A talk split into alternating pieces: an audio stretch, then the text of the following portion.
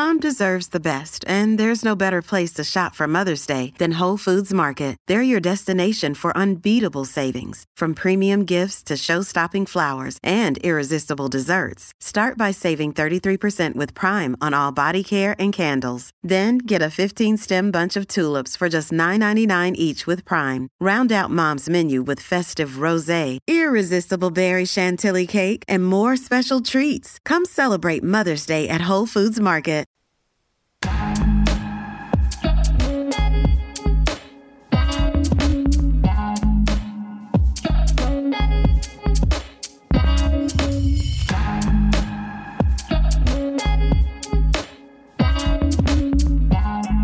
Welcome.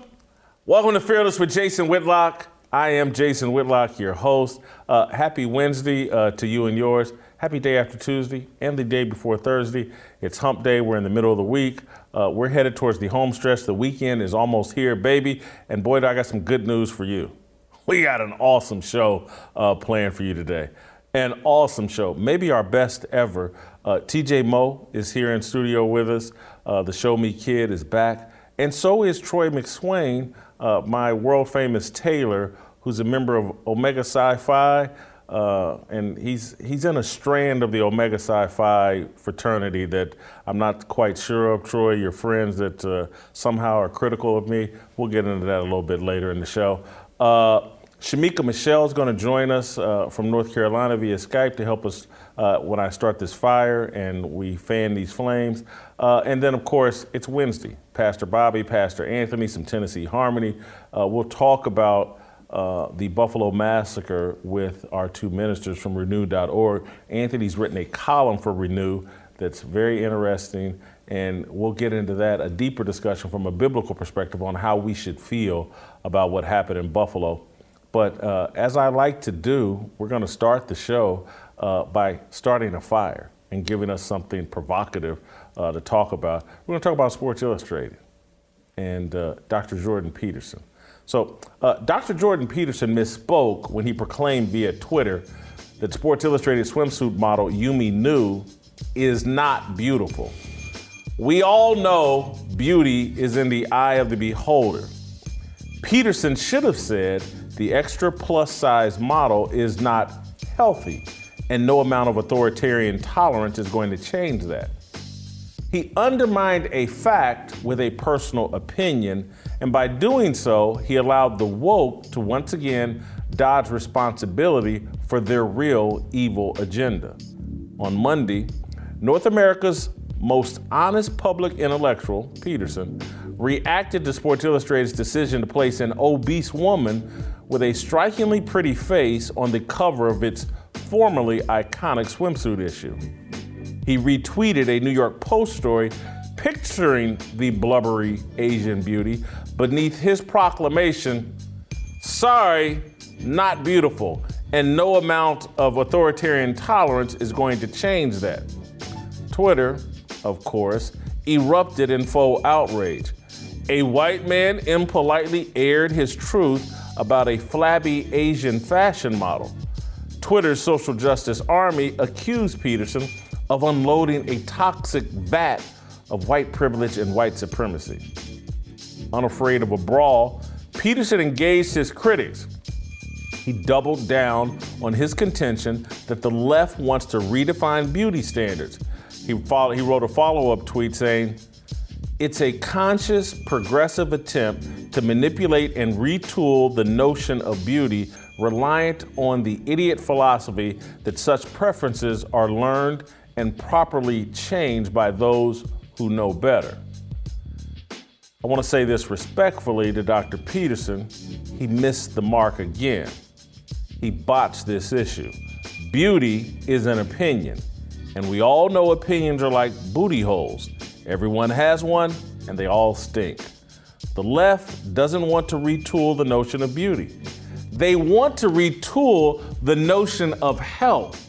They want to reclassify obesity as healthy. Virtually everything the progressive left promotes is related to normalizing a culture of death, destruction, and despair. Abortion is about the right to kill babies in the womb. Liberalizing drug laws is about freeing people to self medicate themselves into zombies. Defunding the police is about normalizing violent chaos within certain communities. Hostility towards religion is about removing hope, the lifeblood of civilization. Transgenderism is about the mutilation of God's creation. Jordan Peterson is known for speaking uncomfortable truth. He passed on an opportunity in this instance. The platform of the modern left is built on early 20th century Satanist Aleister Crowley's do what thou wilt philosophy. Crowley argued the purpose of life is for humans to align themselves with their true will. It sounds great. Why wouldn't you want to align yourself to your true will? Well, for those of us who believe in a higher power, believe our inalienable rights come from God, believe that Jesus died on a cross for our sins, we're taught the purpose of our life is to align ourselves with God's will for us. His vision for us is spelled out in the Bible. We're taught that our nature is sinful and we should avoid a do what thou wilt mindset and set of behaviors. Specifically, among other things, we're taught that gluttony is a sin that will harm our lives and lead to death. Let me quote some scripture for you for those of you that are believers. Believers. Philippians 3:19. Their destiny is destruction. Their God is their stomach and their glory is in their shame. Their mind is set on earthly things. Proverbs 23 2 and put a knife to your throat if you are given to gluttony. Proverbs, uh, I believe 28 chapters, uh, verses 20 and 21. Uh, do not join those who drink too much wine or gorge themselves on meat, for, for drunkards and gluttons become poor, and drowsiness clothes them in rags. For those of you who are non believers, you don't need the Bible for evidence of the dangerous impact of gluttony and obesity. Check with any doctor, punch it into Google. Hell, you can call me. I can break it down for you. I know all about gluttony and obesity. They've been my weaknesses. The effort to normalize obesity is evil and satanic. Sports Illustrated is promoting death with its glorification of rotund runway models. Yumi Nu foolishly believes her ascension to SI cover girl is a symbol of necessary progress. Uh, she said herself, quote, I feel like we're in a place right now where people are making space for more diversity on magazine covers. It's a big time for Asian American people in media. I know I play a big role in representation in body diversity and race diversity. And I love to be a role model and representative of plus size Asian community. I love to be a role model for the plus size Asian community. Really. Really. Nu is a disciple in the DIE religion of diversity, inclusion, and equality. The DIE religion is just Aleister Crowley's Satanism rebranded in a way that makes it palatable for the masses.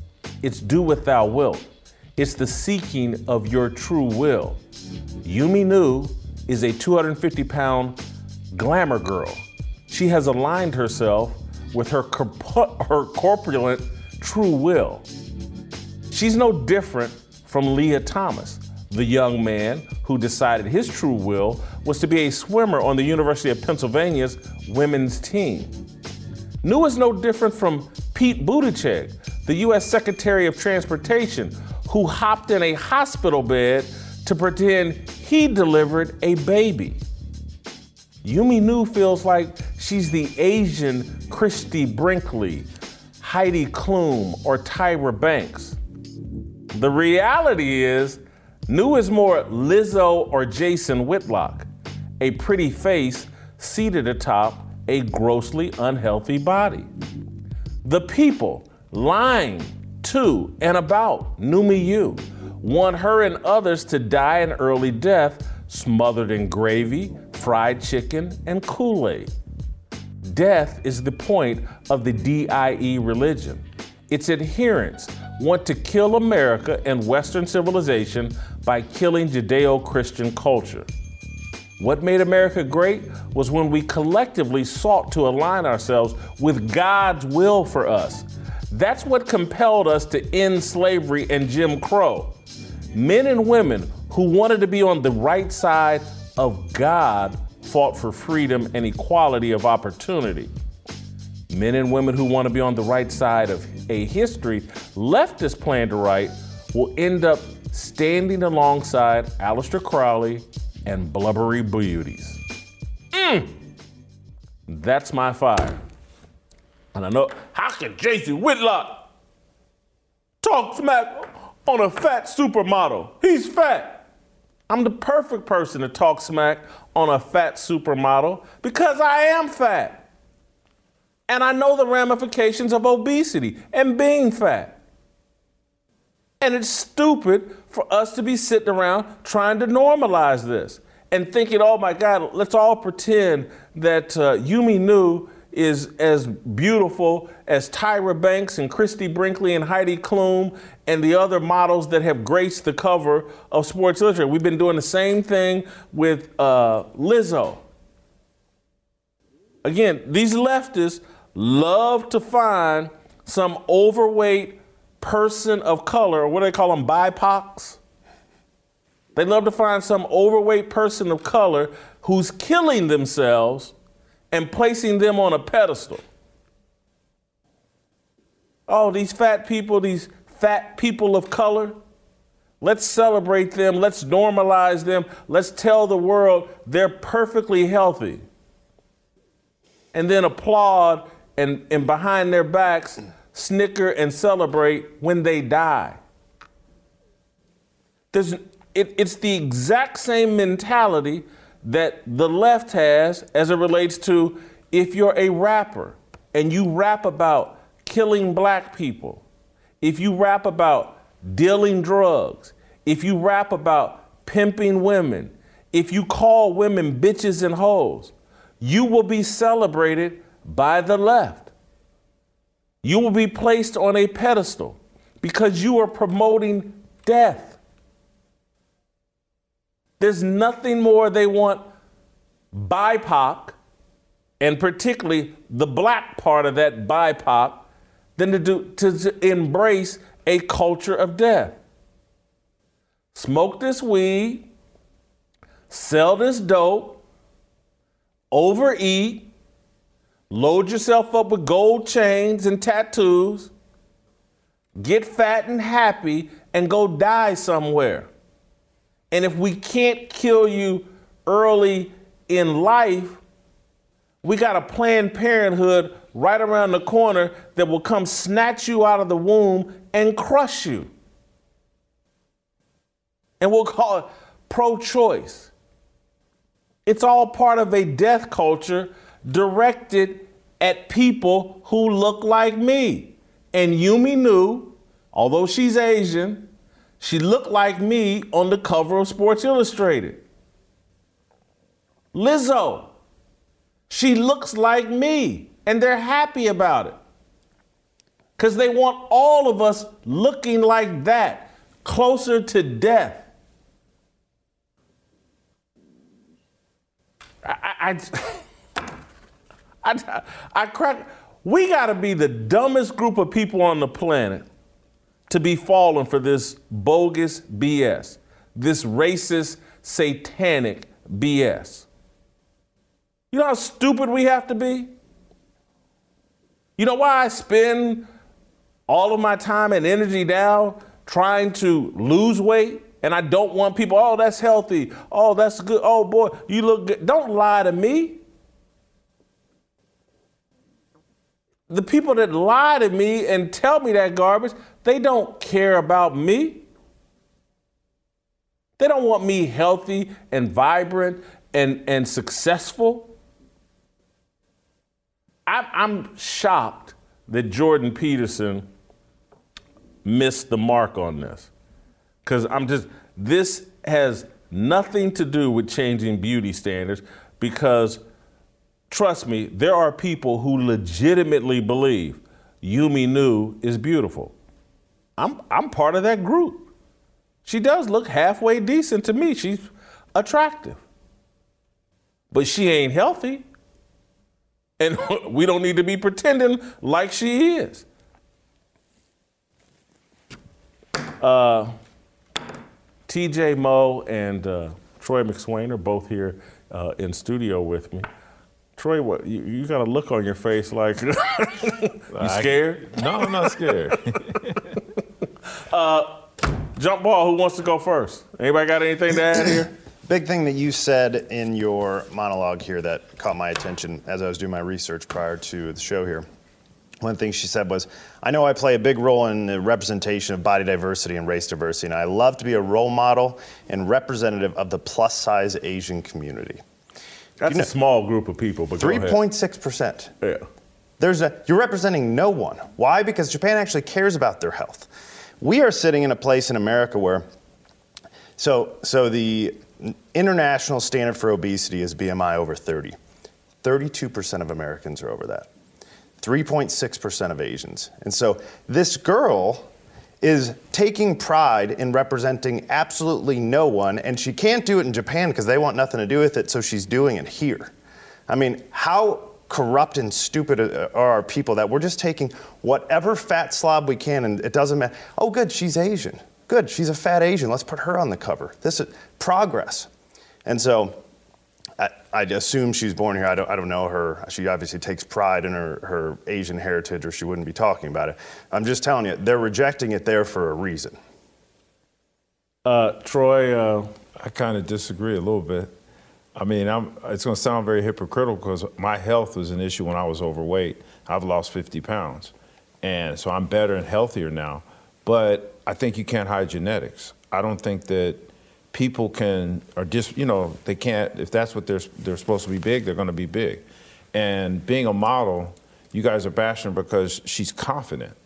And to be a model to bury yourself in a bikini on sports illustrated you have to be a competent person. So you had to come off you could be incompetent too. I mean because literally confident. No no I, I got what you said but right. you could be incom- incompetent. That would i wouldn't pose for playboy playgirl magazine. Hmm. i wouldn't do it and it's because I'm competent. It's like, oh, I'm not qualified for that. That's not my job. That's not my role in society. Maybe I drop another 70 pounds. Maybe I would be cut out for that role. But it's like, Troy, I wouldn't put on your pants. They're not built for me. And so we have this mentality now that everything is for everybody. And I keep complaining about that. Everything's not for everybody. And, and so I love this whole deal about, well, people's genetics, and I'm just big boned. But that ain't never been my issue, and I have not met that person that that was their issue. I'm just big boned, my genetics. That's why I'm fat. I haven't met that person. Because when I tend to meet that person that claims that, it's usually in a fast food drive through or at an all you can eat buffet or at a Thanksgiving dinner where they've overstuffed their plate. Do you really believe that there's some kind of genetic deal where, would you just say, 32% of, of American people are, are classified as obese? Or their BMI is over 30 or whatever? You think that 30%, what, what percentage of that 30% do you think is because of genetics? And what percent of it do you think is because of Kentucky Fried Chicken? Yeah, but it doesn't have to be Kentucky. You, I know you used to. I, I, used to watch you eat salads every day, and you with how much lost, dressing? And you never how yeah, much dressing? Well, four packages of dressing, but you still made an attempt at it. So it's like I don't think I think because of of you you are a college football player, and you had to be heavy so guys could move you, were a lineman, so guys could move you around. So you had a reason for it. So sometimes there's a reason. That doesn't mean you were unhealthy. You're probably in the best physical condition of your life when you Troy, talk to my coaches. they always wanted me 10 to 15 to 20 pounds lighter. But still, but that and, still was heavy. And that's still not healthy. And that's the that's the thing. Go look at the the very best offensive line. You ever um, uh, I'm blanking on his name. Left tackle for Anthony the, Munoz. He's a good one. I was going to say left tackle for the Browns, Hall of Famer for Joe. Joe uh, Thomas. Joe Thomas. Have you seen Joe Thomas five minutes after he retired? He looks like a freaking lumberjack, right? And those guys, they never looked fat. They have a little bit of extra weight because they need something to push guys, but underneath, they are stacked. And that's what health is, right? And so, the, you know, we're, we're talking about her here. Big boned has nothing to do with the multiple rolls coming outside of her swimsuit, right? And I- That's I- meat falling off the bone. Might taste good, but it ain't healthy. yeah. Here's the other thing I'll tell you. You can be confident. uh, The argument with Jordan B. Peterson was beauty, right? And and you mentioned that she has a beautiful face. Yeah. Then why put her in a bikini, right? Accentuate her face. If you're saying, hey, this is a beautiful person who should be confident in who she is, great. But don't throw in her a bikini and put her on the cover of Sports Illustrated then, on, on the swimsuit edition. Accentuate where the beauty is. One of the things that he talked about that nobody's discussing is Jordan B. Peterson later in his threads cited a couple studies, one of which is that children actually um, so we have this you know there's polling and such of what what adults would think beauty is right and they'd say that generally this is what we would think it is and then they took children who obviously would not have been able to go through a lot of the normalization that we went through and children spent more time looking at what adults would perceive to be beautiful faces than they did ugly people so even kids know it. It's innate. There's, there is an objective idea of what beauty is, right? And so what I'm telling you is maybe she does have that face and maybe she belongs as a model somewhere, but it ain't in a bikini on the cover of Sports Illustrated. Yeah, but can I make a point about this though? That she's letting people. What she to me, what she's saying is, love yourself. Be happy with your your skin, with who you are inside your skin.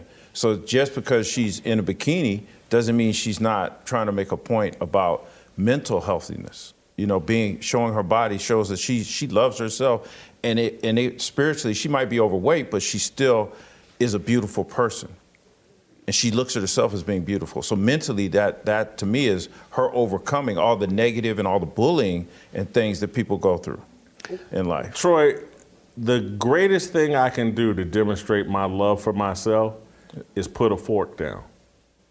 That, that's like if I really want to make love to myself, put a fork down, push away from the table, stay out of drive throughs, cut some weight if she really loved herself. Again, there's a little, you can talk yourself, oh, I love myself and I love myself. That's all a bunch of BS. That woman would love nothing more than to drop 50. But but people need to need to uh, like love themselves in order to to even get to that point. To, to even lose weight, you have to be happy with what what I think they're saying. Sports Illustrated is saying, even though you're overweight, love yourself.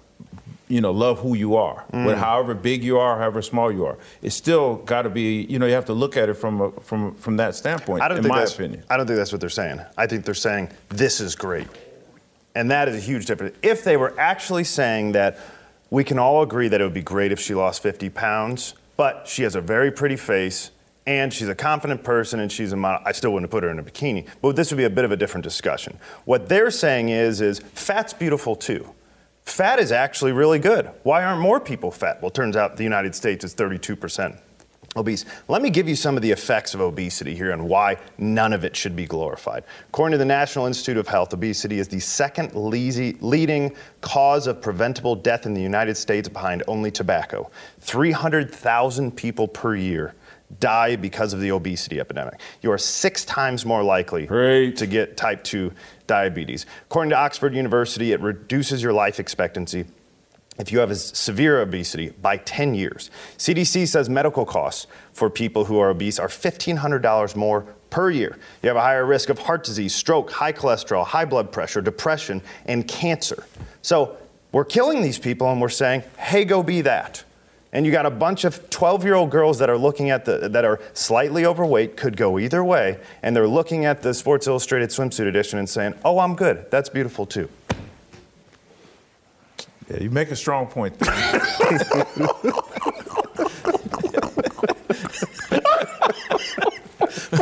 but I still say it's still it's still positive. I'm looking at it from a positive aspect. She's she's going out there and bearing it all for, for so that other people don't feel ashamed. she's giving people mental. Troy, what's the matter with shame? it's honest to goodness. What's, I looked at some pictures of myself this morning that I was like, I'm ashamed of this.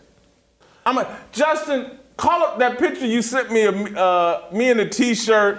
Can we get that on screen? I looked at that picture and I laughed at myself. I was like, oh my God. Like, look at that picture.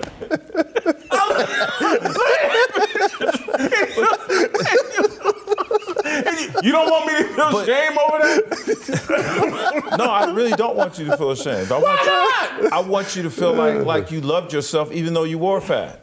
I did, Troy, but Exactly. There's nothing wrong with that.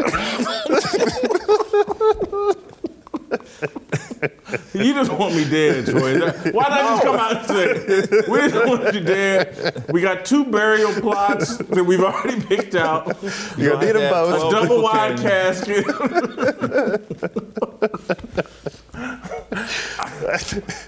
I want to. I want to ask a more serious question as it relates to this.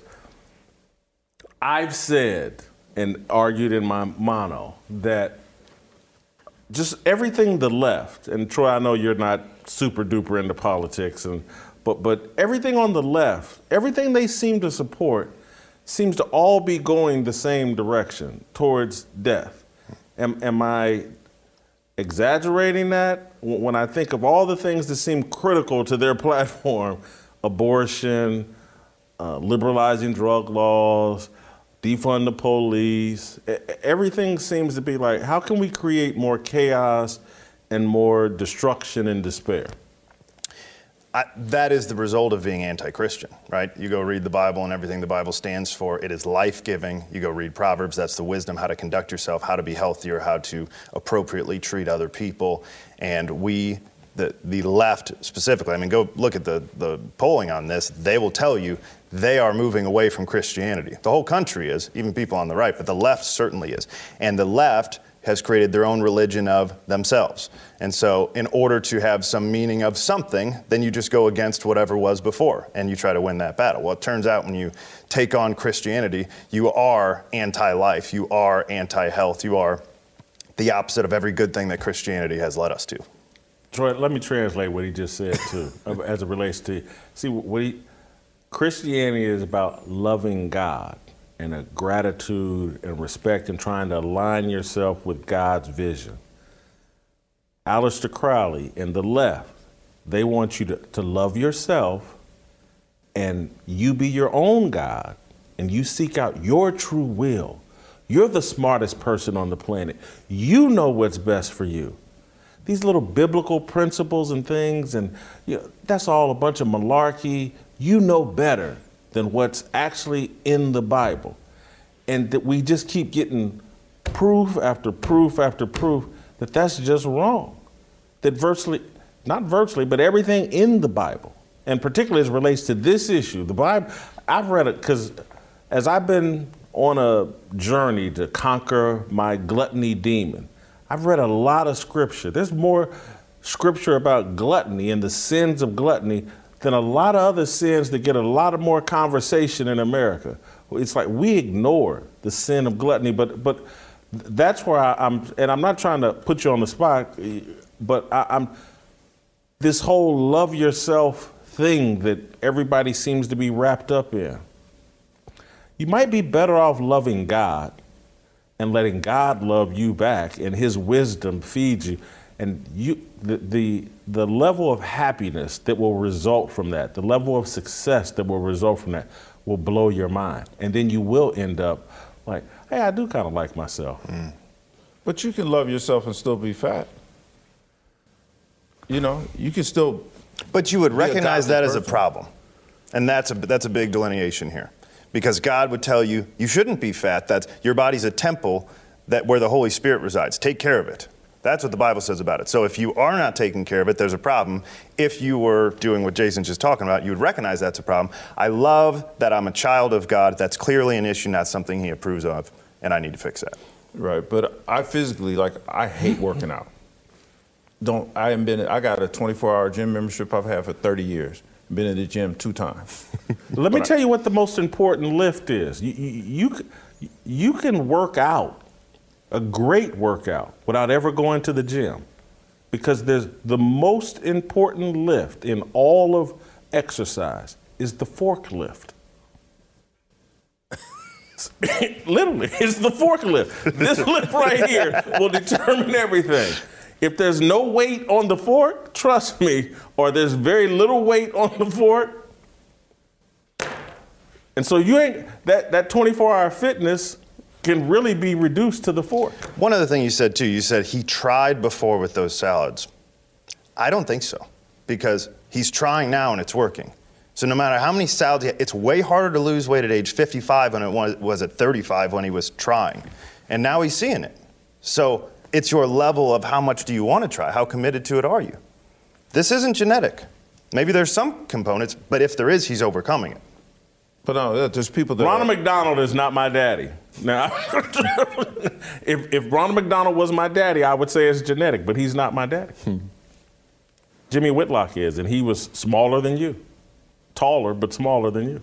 Right, but people now let's talk about not just genetics. There's people that have gland. I'm not making excuses for people, but there's people that have reasons why women take steroids as a for a medical condition, and that put, makes them overweight. Hmm. So do they not take the steroid?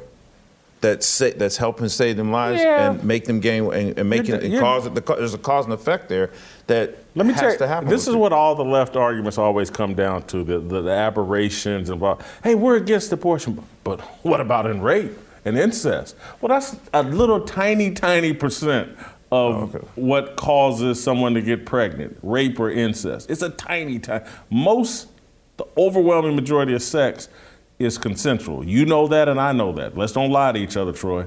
Uh, so it, it just the sex that leads to pregnancy is overwhelmingly consensual.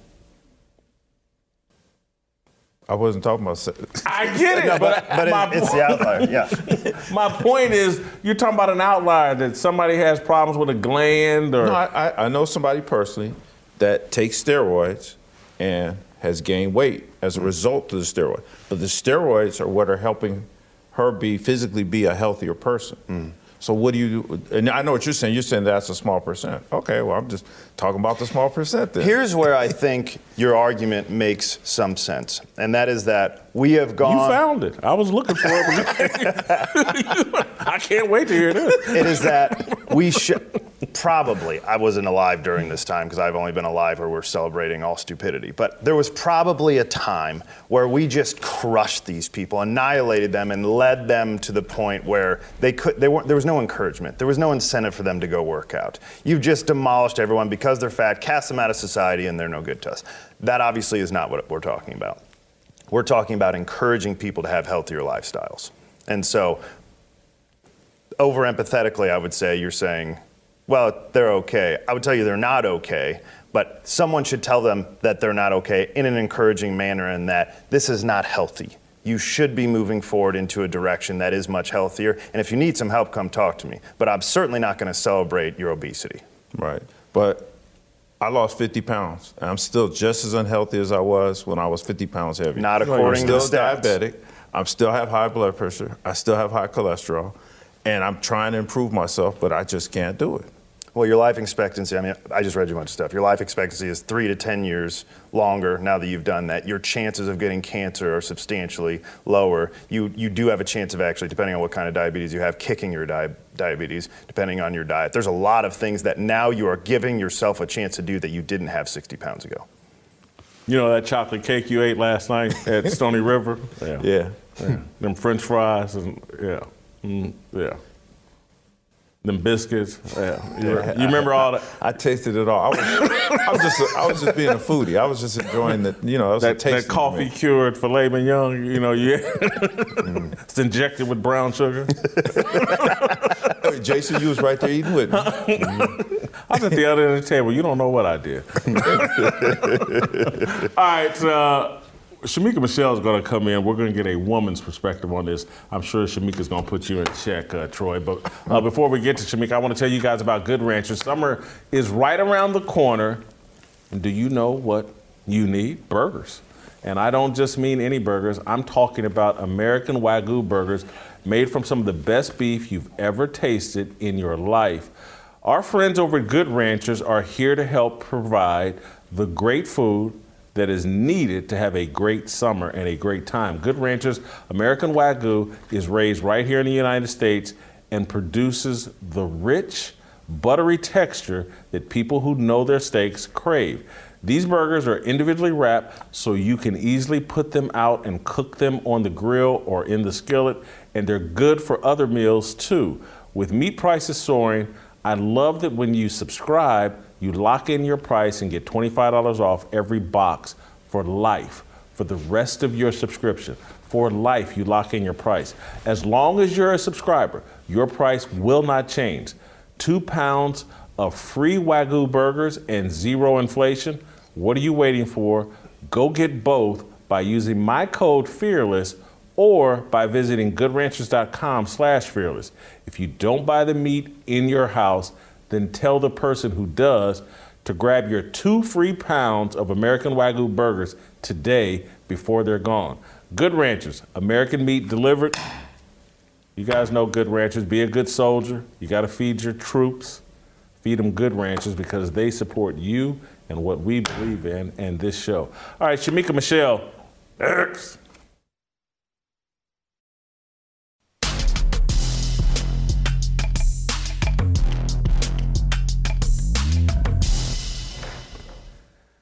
All right, welcome back. Uh, I can't wait for this. Uh, Troy and TJ are still here with me, uh, but the show is about to get a lot better and a lot better looking. Uh, we're going to go out to North Carolina and bring in uh, Shamika Michelle uh, on our on our conversation about Yumi Nu and the the blubbery beauty on the cover of Sports Illustrated. And look, Shamika, I don't know if you saw this, but I'm, I'm not sparing myself from this. Did you see the Sports Illustrated cover that uh, that I was on with Lizzo and, and Yumi Nu? Uh, I don't I don't know if you saw that, but uh, I think that says life, uh, levity, and the pursuit of blubber uh, across the top of that. Uh, and and, and I, I bring that up to, to, to say I'm not trying to distance myself from this issue, uh, but I, am I'm, I'm bringing you on because I want you to trash uh, Troy McSwain, to be quite honest with you. Uh, someone has to clean up the mess Troy made in the last segment, and, and you're woman enough to do it. Uh, pl- please, uh, w- please uh, sick this, this idiot over here that. I'm turning it over to you, to Shamika. What did you think about our first segment? Well, there's so much, Jason, that I have to say about this. Uh, first, I would like to say that I agree with uh, you and Jordan Peterson, actually, because philosophers have debated for a long time whether beauty is objective or subjective. And I will say that it started with Plato, and the woman that actually coined the term beauty is in the eye of the beholder, her name was Margaret Wolfe Hungerford. And if you look at her, you will understand why she sided on the side of it being subjective. Now, when it comes to the Bible, I think that there are tons of scripture that talks about a woman being beautiful. If you look at Song of Solomon, he talks about a woman being beautiful in her physical attributes from her hair, her eyes to her breast.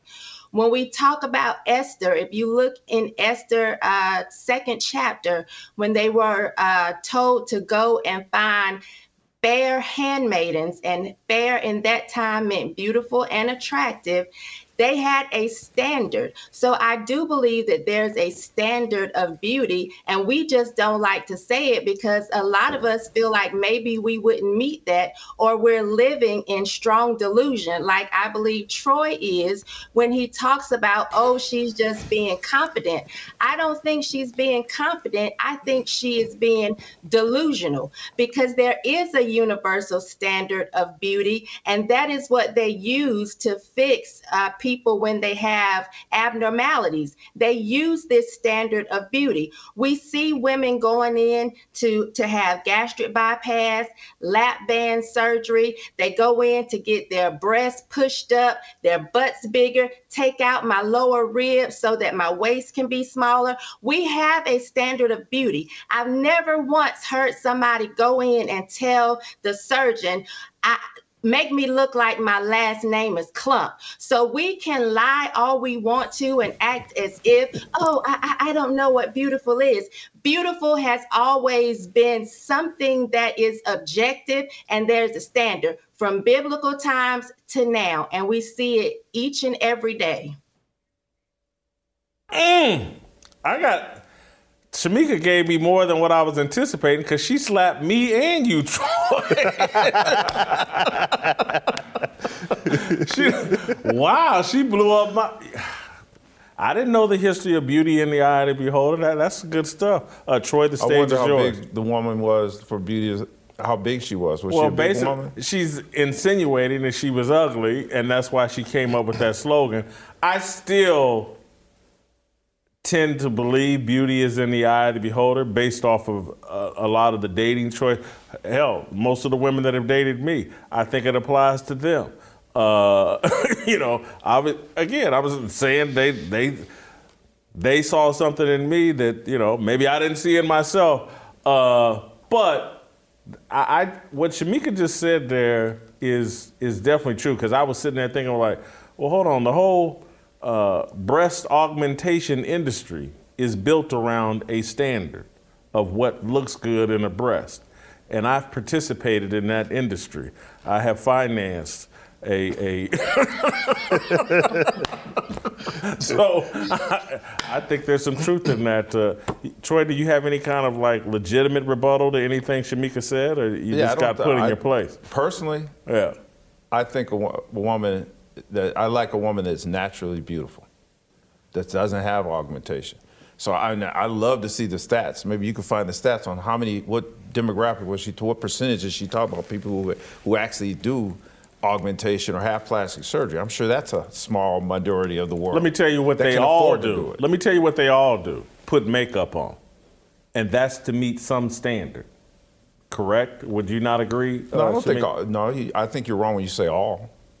All women don't put makeup on. No, Again. my wife does not wear a lot of makeup. And She's a there you go, a lot. But she wears makeup, Troy. No, Occasionally. Does she wear still- a wig? She still Does she wear She never wore a wig. a weave? No, she's never had She a wig. ain't never. Stop Never it, a Troy. wig. She ain't never put no fake hair in her hair. No. Shamika, do you be, do you believe that? And I know uh, Troy's wife, but uh, go ahead. You know I wouldn't come in here I and say know. that I if it was true. You know, well, he says she doesn't wear a lot of makeup. So he's not saying that she never wears makeup. And I would say that when she does w- wear makeup, it is to look a certain way. It is to enhance, even if it's to enhance her natural beauty. I think I have pretty eyes. I put on eyeliner to enhance the natural beauty of my eyes. So there are women who don't wear a lot of makeup. They don't put on makeup every day and put on foundation. I never wear foundation when I come up here unless I've been to the studio prior to coming, you know, to this show. So I do think there are women that don't have to go all out, but women that do, in my opinion, feel like there is a standard of beauty that they are not meeting. That is why you see them try to narrow their nose. They try to put on contour to, to make their jaw look a certain way, to make their eyebrows look a certain way. So we can pretend as if there is no standard of beauty, but there is. And this is why we have the industry that we do where people go out and buy hair, they go out and buy makeup, they go out and buy things that make them look a certain way because they want to appeal. Even if it's to make themselves look better, they have a certain standard of beauty. I think we're trying to separate two things that actually go together to some degree. And there's probably some history, I don't know what it is. But just like there's a reason that we left women home for battle, right? And men went to battle because you had to repopulate the tribe and you had to have women there, like we talked about several months ago. I think the reason you wanted thin women and thin men is because it was healthier. And probably through hundreds of years, you observed that those people live longer, were healthier, were able to get around and, and help around the house and take care of your kids. And those people were more attractive. So more people wanted to be around them. That became the objective idea of beauty through whatever evolutionary over the hundreds of years that we watch things happen. Oh, that fat slob dies early. Okay, we probably don't want to be around that. So th- that person won't be that attractive to that many people. That's how you objectify beauty. Uh, I- Jason, I'm, I'm totally going left with this because to me, I think that women and people do things because of their insecurities, causes them to contour their nose or wear makeup. I think it's their own insecurity. So I think that if people weren't so insecure, I'm, a, I'm on the just be yourself. I'm like, just be your damn self. You don't have to impress anybody, just be yourself, be natural. And if you're natural, if your natural is big, it's big. If your natural is skinny, it's skinny. Whatever it is. But I understand you guys are saying this from a healthy standpoint. That's great. But I think people should just be themselves. You have earrings in your is. ear right now. Were you born that way, or did you put earrings in because you felt like it was to adorn yourself and to, to, to look a certain way? Well, Tamika, do you wear earrings? I That's do. why are you avoiding the question with a question? Right. Why are you, she asked you a question. why you put them earrings in? Why not just be yourself? I chose to wear earrings because I think it looks good. It's a fashion statement. Because you thought it So it there's some- good. I got clothes on. I got a jacket on. I got a suit coat on. It's a fashion thing. I chose to do this. It's my choice. It's not because I'm insecure. I don't wear earrings because I'm insecure or I'm trying to. Then why is it you projecting that everybody else is insecure for the stuff that they do? No, I'm saying that that's what I believe is that I think that people are insecure. That's why they do things, and that's why that's why society has, has made us look at things and say, and and make money monetize people's insecurities. So to be clear, you wear earrings in your stuff not because you're insecure, but everybody else does things that they do because they are secure. No, He's making a hell of a point, Troy. In the, the rings you have on your finger, the watch you have on your on your wrist, the ear, the earrings, that has nothing to do with insecurity. You're not trying to adorn yourself, dress yourself up, and be more than what perhaps you really are. Okay, yeah, you're right. I agree with you there. Uh, v- Very Well, and the idea is you want to present yourself in a way that you would put your best foot forward. That is Right. the idea of beauty. Everybody would want to look better, to put your best foot forward, to be the best version of yourself. So, isn't the argument that you would lose weight to be the best version of yourself, to put that forward, so that you could be the happiest with yourself, instead of saying, I'm a fat slob, but that's the best I But got? But I don't think. See, you're saying that that's the best version of you. That's not the. My, when I was fat, I was still the best version of me. When I No, was you heavy. weren't. No, to me, I was. No, you to weren't. Me, I was. That's the lie you're telling yourself, or you wouldn't have lost the weight. And when your daddy asked what happened to your knuckles, you wouldn't have been embarrassed, because that's what happened. right. Did, did, am I lying? Oh yeah, no. When he looked, at my father looked at me and said, "Where are your knuckles at, son?" I was like, I looked at my hands, I was like, "Damn, I don't even see my knuckles. It's just a big, smooth surface." I was like, "Okay, I guess I got to lose some weight now," you know. And but it took him saying that to me, but I still was, but I still was happy with myself. But it wasn't the best version of you. If you thought it was, then you wouldn't have lost the weight. I don't think it was the worst version of me though either, Then why'd you lose the weight? because my to make my dad proud of me, you know, to make him happy. you know, there's reasons for doing everything, you know, but I, I think I'm a better person. I actually move a lot differently. Uh, so your dad didn't think it was the best version of you. no, he didn't. I'm sure he didn't. or he just, my father just being funny, you know, like he looked at my hand and said, like, where your knuckles at, boy? You know, I was like, damn, dad, tell me how you really feel about my family." Shamika, I'm gonna give you the final word on this. Uh, and you you don't have go any direction you want if you have a final thought. Okay, I want to say a couple things. I want to let remind people that excess weight is not a result of excess um, it's, it's not a result of excess bone. It's a result of excess fat or excess muscle. There's no such thing as being big boned. Now, we do have different structural body types. We have ectomorphs, which I think I am. We have endomorphs. We have, I think, mesomorphs. So people can look into that. But I want us to stop acting as if, oh, it's my bones. No, it's not. It's your fat you're, you're too fat, you're overweight, and we lose that because it's not healthy.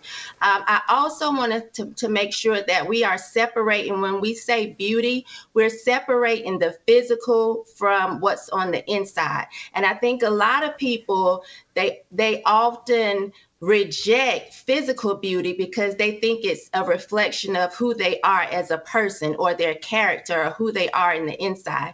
That is not what we're saying. You can still love yourself, your character, you're a nice person, you treat people right, you're kind, you're loving. You can love that person about about you and also recognize when you're fat and out of shape and unhealthy. I don't think the two are married, and I don't think one means that you're a bad person. And I think that's what we do a lot of times. So we try to say, Oh, I love myself. Well, that's fine. You may be a great person, but if you're fat and overweight, you're fat and overweight, and you need to do something about it. And that's just the way it is. Troy. I'm joking. Thank you, Jamaica. Awesome Thank job. You. Uh, let me take let me take care of some business before we get to our approval rating. Uh, Bullion Max, as inflation surpasses highs not seen in 40 years, the value of the dollar is decreasing with every passing day. You're paying more at the pump, the grocery store, for cars, for housing. Face it, your paper money is worthless. And here's why I love Bullion Max. They're owned by veterans in the precious metal space, offer some of the lowest prices on the internet, and they make it so easy to buy directly from their website. I want to help you get started, so I worked out a special offer with them just for you. Get Bullion Max's Silver Starter Kit at employee pricing. Just go to bullionmax.com slash Jason. This kit includes five of the most desirable silver products to invest in, including a silver American Eagle and a silver Australian Kangaroo. This offer is limited to just one per household, so get yours now. Go to bullionmax.com slash Jason Whitlock. Join me in being an investor in precious metals through Bullion Max. I got my own gold piece uh, in the mail a couple of weeks ago. I'm going to invest in this silver. These precious metals is where we need to go and where we need to be. Those of us that value self sufficiency, self dependency, and don't want to be caught out here in these crazy economic times where they're just printing money, printing money, printing money, and devaluing our money. We don't know what's going to go on with the stock market. We don't right now we don't know what's going on with crypto. Gold and silver, it stood the test of time. Invest with bullionmax.com slash Jason Whitlock. All right. Uh, thank you, Bullion Max.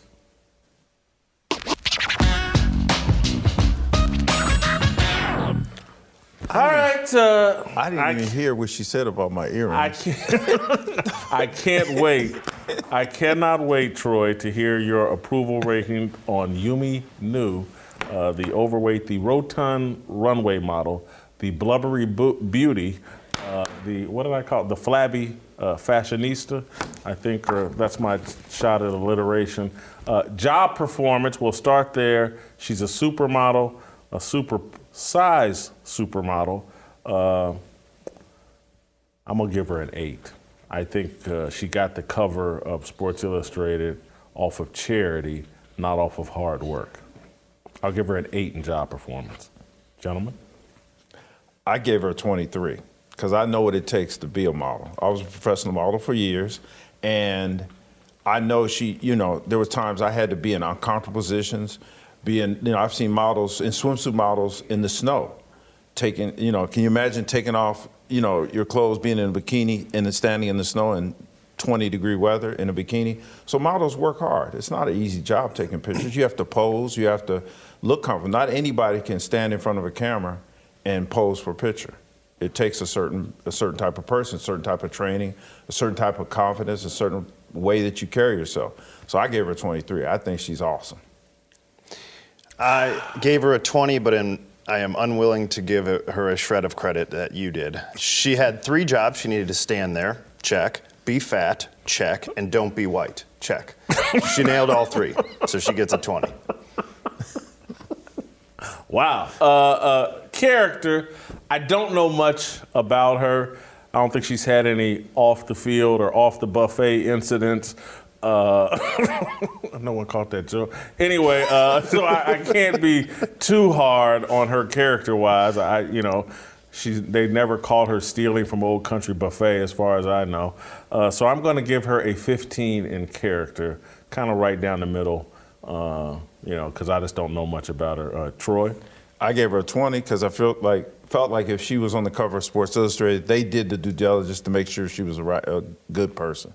Mm. Mm. yeah. So I'm gonna put. I don't know much about her, so I'm gonna push yeah. that off on Sports Illustrated. Gotcha.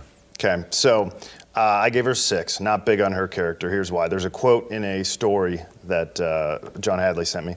She said, Asian culture's been slower to champion body diversity or inclusion. And for me, one of the biggest missions as a model was to start to change that. This cover marks a huge step in the right direction. So not only did she decide she should be a fat slob, she would like to take Japan down with her. Authenticity. Uh, I, I, am kind of low here on authenticity because I think she's lying to herself and lying to people. I've been fat, I am fat.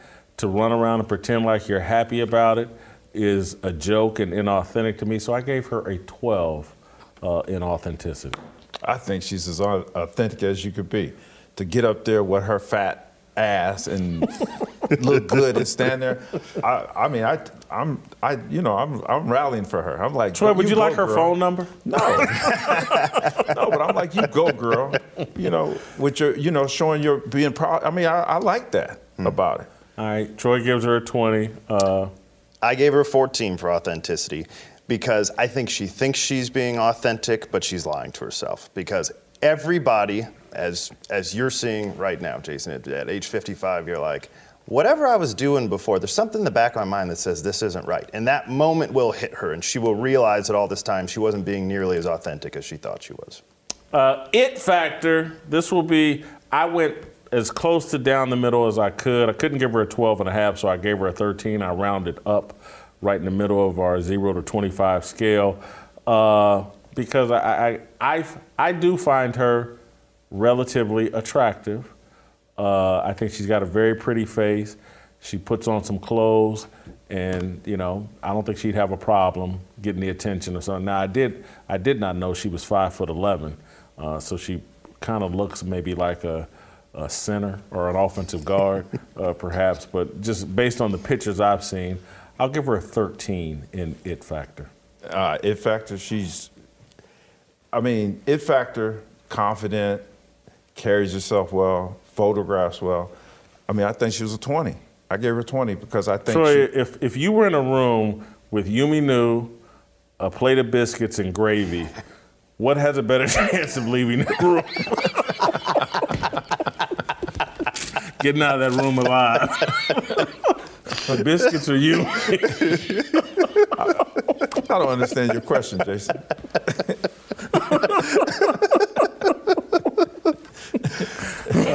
Saying you'd make her a human egg McMuffin is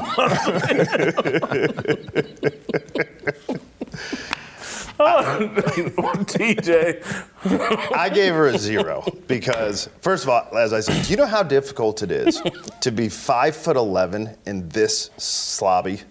She is five foot eleven, every bit of 250 pounds at least, and she's Japanese, to which nobody with that heritage is fat. So she has climbed mountains to become as obese as she is. TJ's gonna catch some heat, boy. But wait, most Japanese people are not 5'11. I so know. She's, a, she's out of the norm anyway. Yeah. She's way and, out of the norm. But you keep, you guys keep throwing these ads in there. You, you call her fat or she's overweight. She's not a slob. She's a slob a slob to me, but see, your definition of slob, my definition of slob are two different things. A slob to me is Beauty somebody, in the eye of the beholder. Yeah, mm-hmm. no, but I mean, not just eye of the beholder. Slob means you don't dress well, you don't, your clothes don't fit right. That to me is a slob. Somebody doesn't care about themselves when they walk out the house. Yeah, When I think got if you- plane in the airport at one o'clock in the morning, I was like, "Oh my God, where did? Where did I'm like in a different zone." I was. You Troy, know, you're an image fashion consultant. You got a different standard. right. So that's why when he calls her a slob, I, I'm like, "No, she's not a slob." Her, she, she's a naked slob. Her clothes ain't the problem. It's her. so I'm just telling you, I don't, I don't like tall women in general. My wife is five foot four. She's five eleven. That doesn't do it for me. If I'm looking for a swimsuit model, I can assure you that is not it. I award her zero points. Uh, I've got her at candlelit, a 48. Uh, Troy, who wants to sop her up with a biscuit, has her at 83 in a smoke show. Uh, and TJ has uh, Yumi at a dumpster fire, 40. Troy? You guys are all wrong. you guys are wrong. You're so wrong for that. You are so wrong. We're gonna get this y'all. video to Yumi of Troy in this entire show. We're gonna get it to her and see if uh, we can arrange something. All right, No. things are gonna get a bit more serious. And uh, Troy, you, you've destroyed this show. Uh, and you, I mean Tennessee Harmony. I, I hope that we can recover. Uh, Pastor Bobby, we got to fumigate Troy's chair before uh, Pastor Bobby or Pastor Anthony sits in it. Uh, stay tuned, Tennessee Harmony.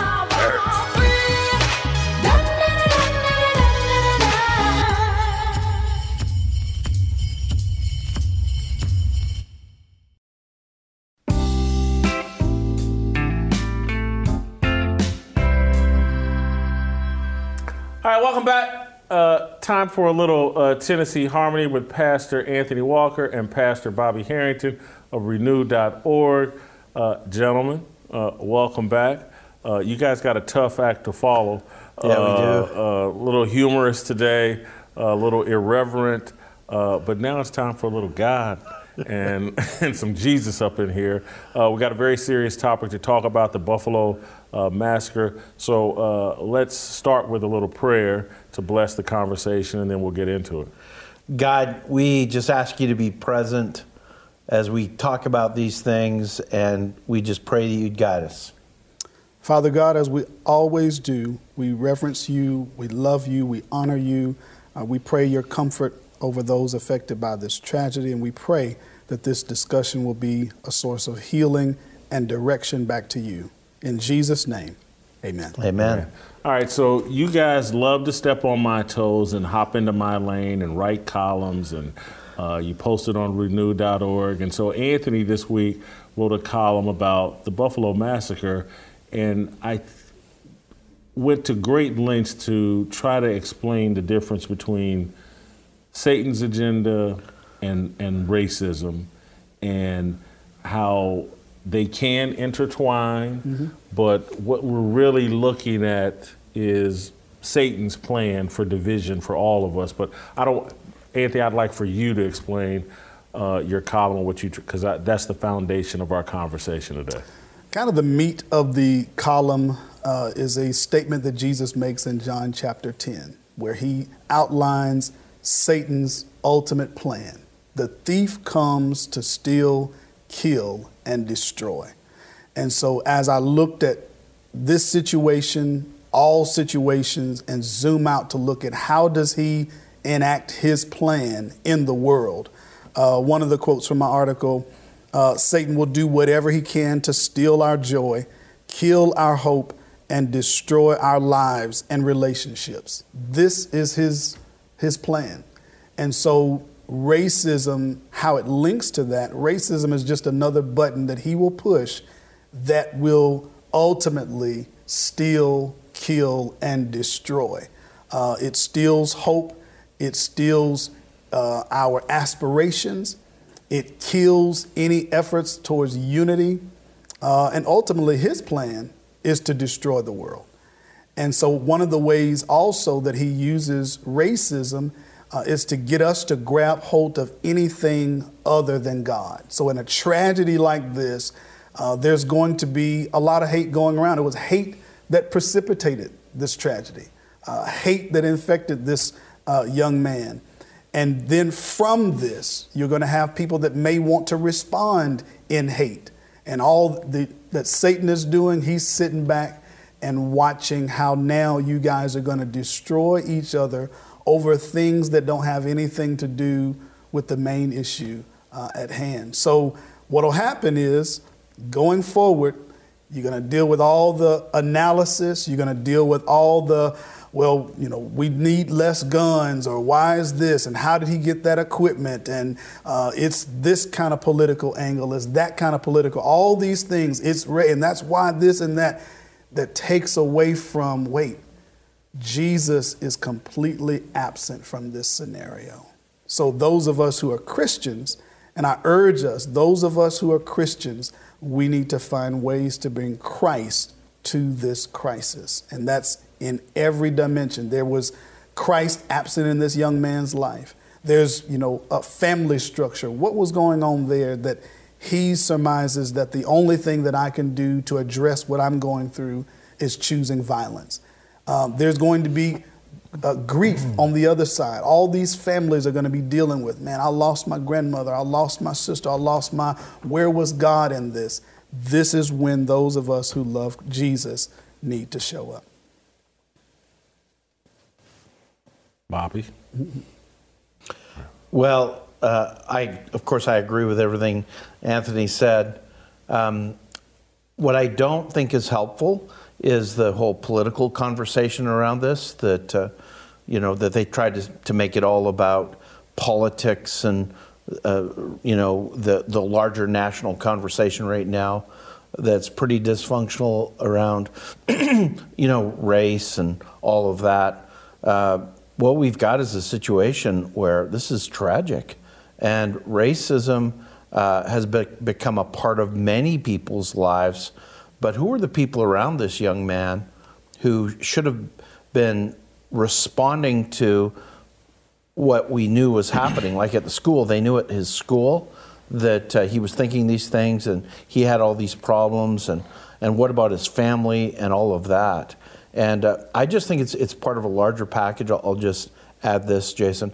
I think it's a larger, it's a part of the larger package where our society is unmaking itself and it's becoming unwound.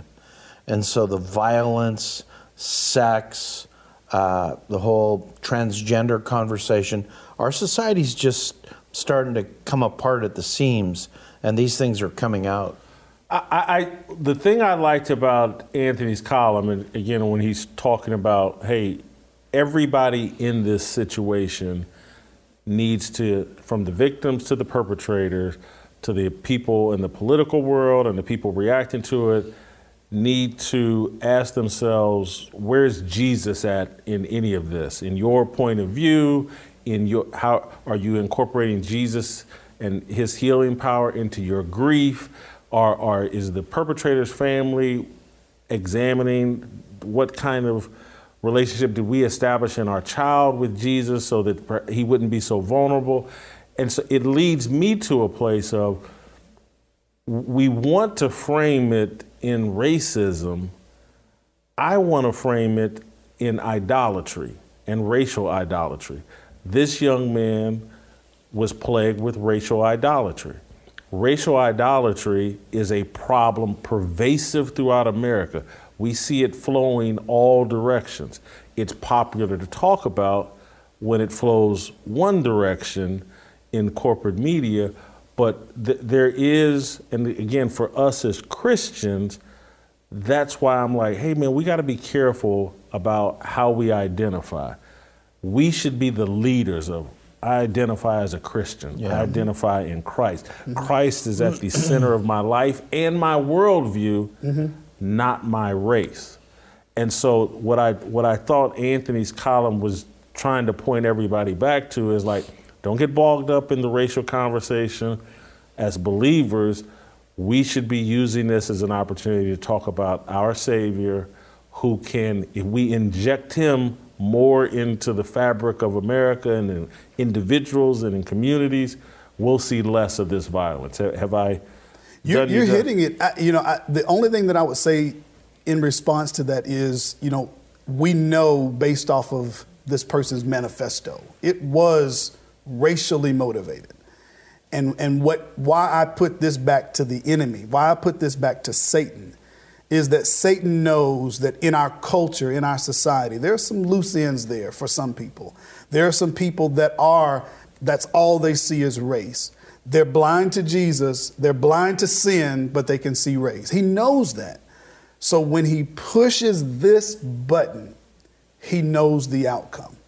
He, he understands we would respond as a society differently if it was really a mixed crowd and it was really a, a, person who comes from a different country. You know, we would have a national response in that scenario. But when we know that this starts in his mind as some kind of racial piece, the enemy knows this is it. This is what I'm going to do. And and the, the response that's going to come from that is, and I, I mentioned this in, in the, in the article as well. You know, growing up, that was something that we were taught in the world that we were trying to live in and, and trying to make better. We were taught this would virtually be impossible. like nobody's just going to wake up and I'm just to kill a bunch of black people. Like nobody's to do that. And so now you've got some of those kids who are my age and some of those people who are my age who are saying, wow, this happened. Okay, now, if we focus on that, and that's where I'm going in the article, when we focus on race and make that our primary identity, our primary solution to problems, we lose what God is trying to do in this. And we feed into what the enemy's trying to do. And that's the young man, that's those who are the families and this anger that they're going to have. That's where, and that's all he wants to do, Satan. I just want you to grab onto something other than God. So, and I ask this sincerely because I mm-hmm. don't know, and this is why I love having you guys on. And obviously, we conversate during the week, and I wish I had prepared y'all for this question, but I had a bunch of people in town, and I've been a bit distracted. Knew we'd talk about Buffalo, but in the Bible, and I don't know this, I'm asking mm-hmm. sincerely mm-hmm. as a naive baby Christian. Mm-hmm. I know that there's a lot of discussion about idolatry and that idolatry being, being at the root of most, if not all, sin.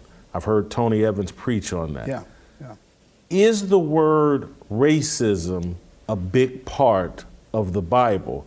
because I'm wondering if our focus on race and racism, and I, I believe like racism may be a term and a phrase we've created that doesn't come from God. God talks about idolatry, mm-hmm. and we've made race an idol. And so we should be having a conversation about idolatry. They've talked us into having a conversation about racism. And I'm and again I'm mm-hmm. asking this in the moment, wasn't something I clearly thought about. But it's like that's part of the ploy in taking us away from the Bible is in having a secular conversation that the secular conversation is about racism, the biblical conversation is about idolatry. What have we here in America made our idols?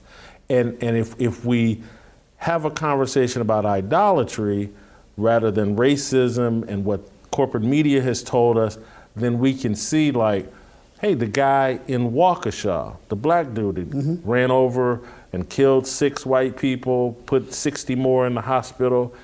Idolatry was at the root of his wickedness. No, unlike the idolatry here in Buffalo, that's at the root. He's made race an idol, and if he had an identity in Christ, both parties, Darrell Brooks, this Payton, whatever his name is, if they're not idolatrous and Christ is at the center of their identity, they don't jump to conclusions about, well, I got to hurt this group of people that look like this. And, and again, this is the power of Christianity. If we all see ourselves as Christians, foremost and virtually, or mm. We're just in a better place. And so let me simplify mm-hmm. the question again. Mm-hmm. mm-hmm. Does the Bible directly talk about racism as and to the level that we do in this society, because I know it talks about idolatry in great detail. So uh, I'm going to let Anthony jump okay. in here, but uh, uh, when I'm, I just want to address a few things. Uh, first of all, I, I, thought you were excellent in what you just described. Today, the I, the idol is uh, we're making race or gender an idol because it becomes about power. The ultimate idol is getting the power or wanting the power or not having the power. in the Bible, Jason, it, like in the New Testament, it's so interesting because the earliest Christians were of multiple uh, different races. You had people from Egypt, you have people from Africa, you had people from Ethiopia, you had people from uh, the Middle East or from Rome, and it's never described, the skin color is never a thing in the New Testament. Now, the culture of Jewish culture versus non Jewish culture, that's a really big deal. But the Bible describes how it's got to be broken down so that the barrier between the Jewish people and the Gentile people has been taken away by Jesus. But the presupposition in the New Testament is that skin color is not an issue. Now, in the Old Testament, uh, there's, a, there's a situation that may be caused by skin color, but it's disputed. And, uh, you know, it's when Moses gets his wife when he's 80 years of age and he gets another wife. And there's some indication that maybe his sister gets upset because she may be, uh, Moses would be more Arabic in color and uh, he's getting a, a, a, a woman who's probably black. But even that is, is a disputable point. So, in terms of skin color, skin color is not an issue in the Bible.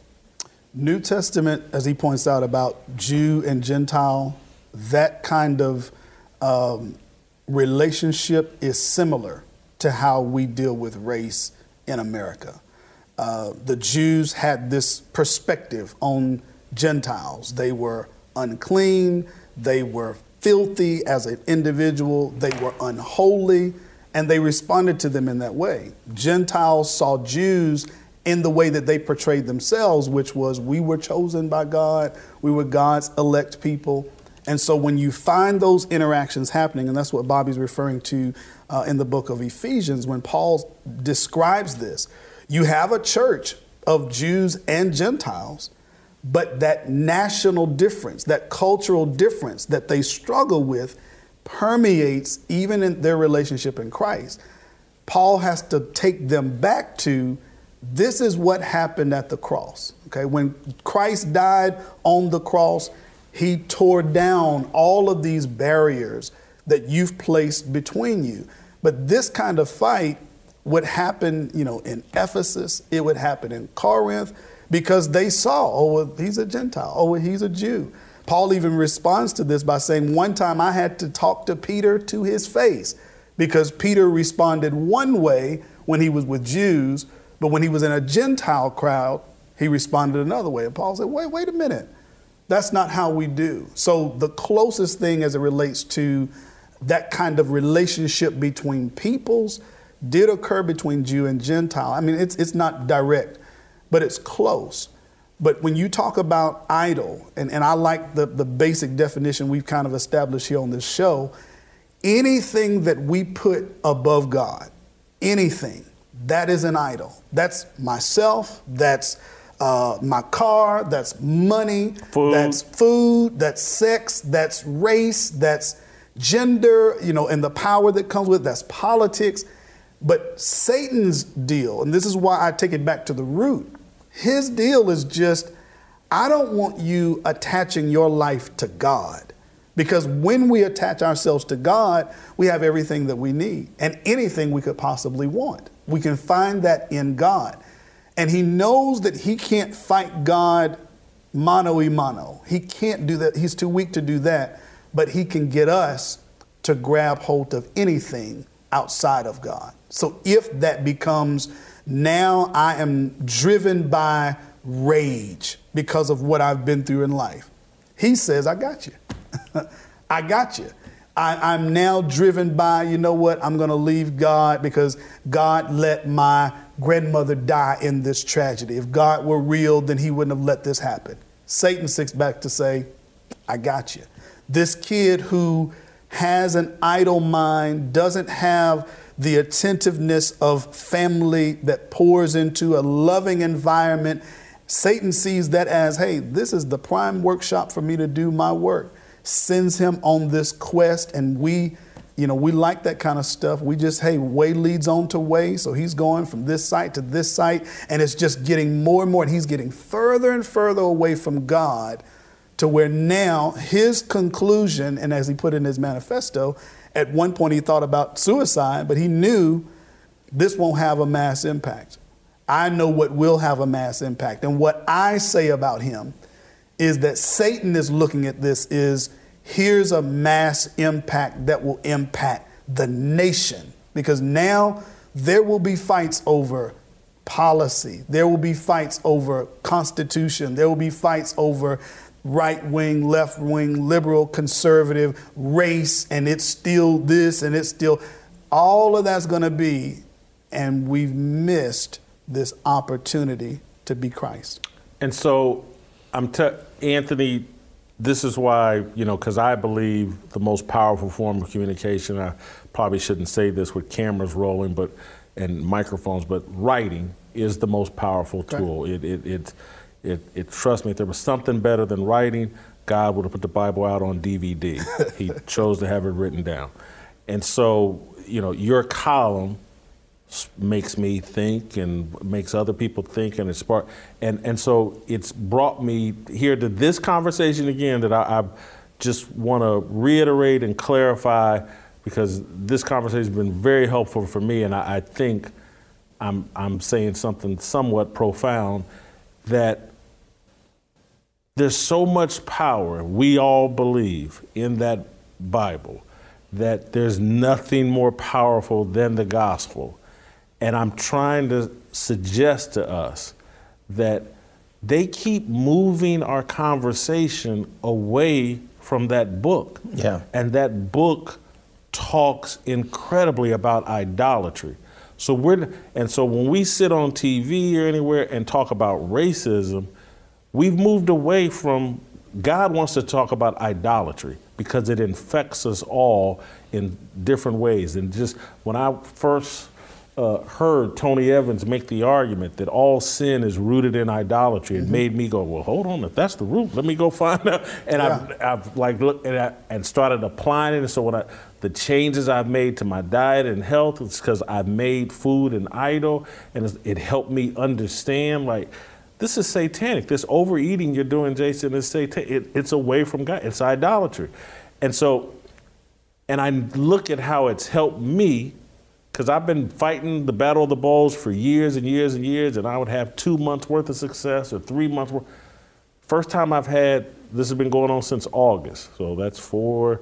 We're now in. The, is this the fifth month? Yeah, that's nine months. Mm-hmm. Uh, of it's because I really went to the the power in that word, idolatry, and what's in the Bible, and uh, with this conversation, what's going on in Buffalo we need to be talking about idolatry.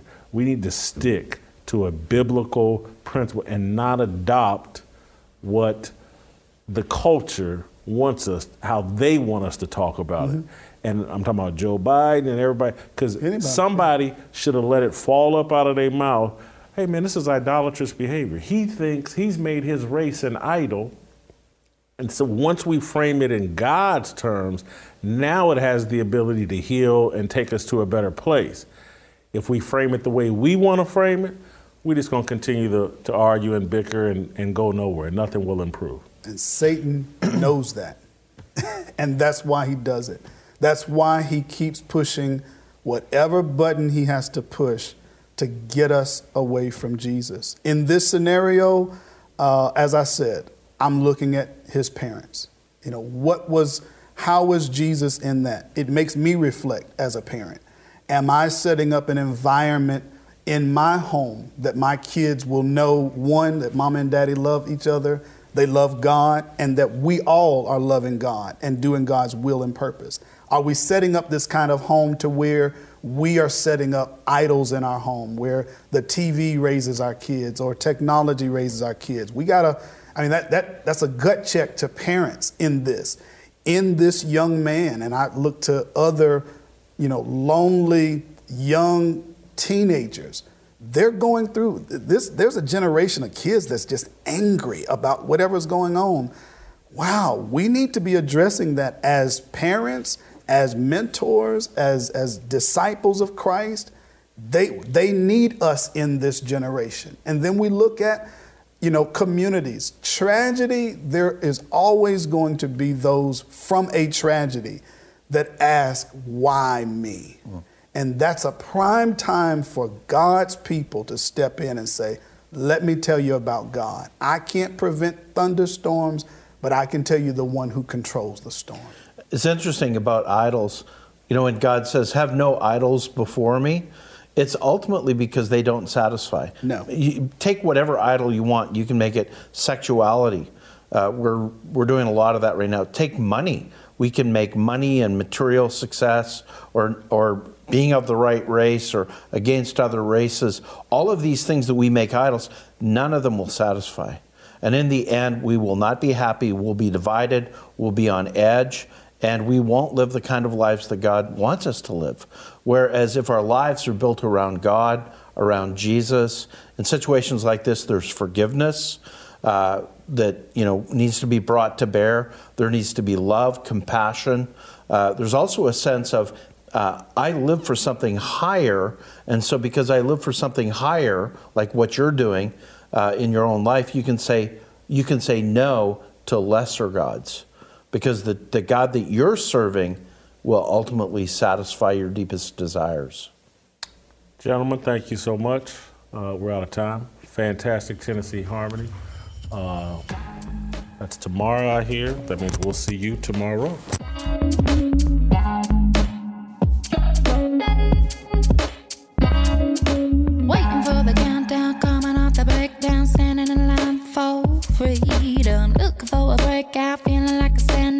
Nothing in life like freedom. Came like a fighter, striking like a ladder, making all these moves for freedom.